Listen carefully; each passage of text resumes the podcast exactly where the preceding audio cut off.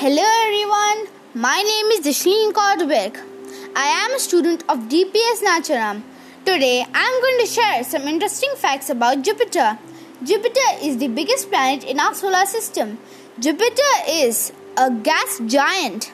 It is made mostly of hydrogen and helium. Jupiter has a very thick atmosphere.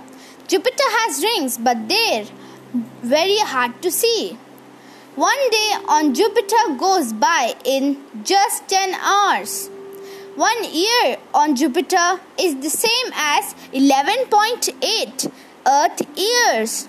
Jupiter has 79 confirmed moons.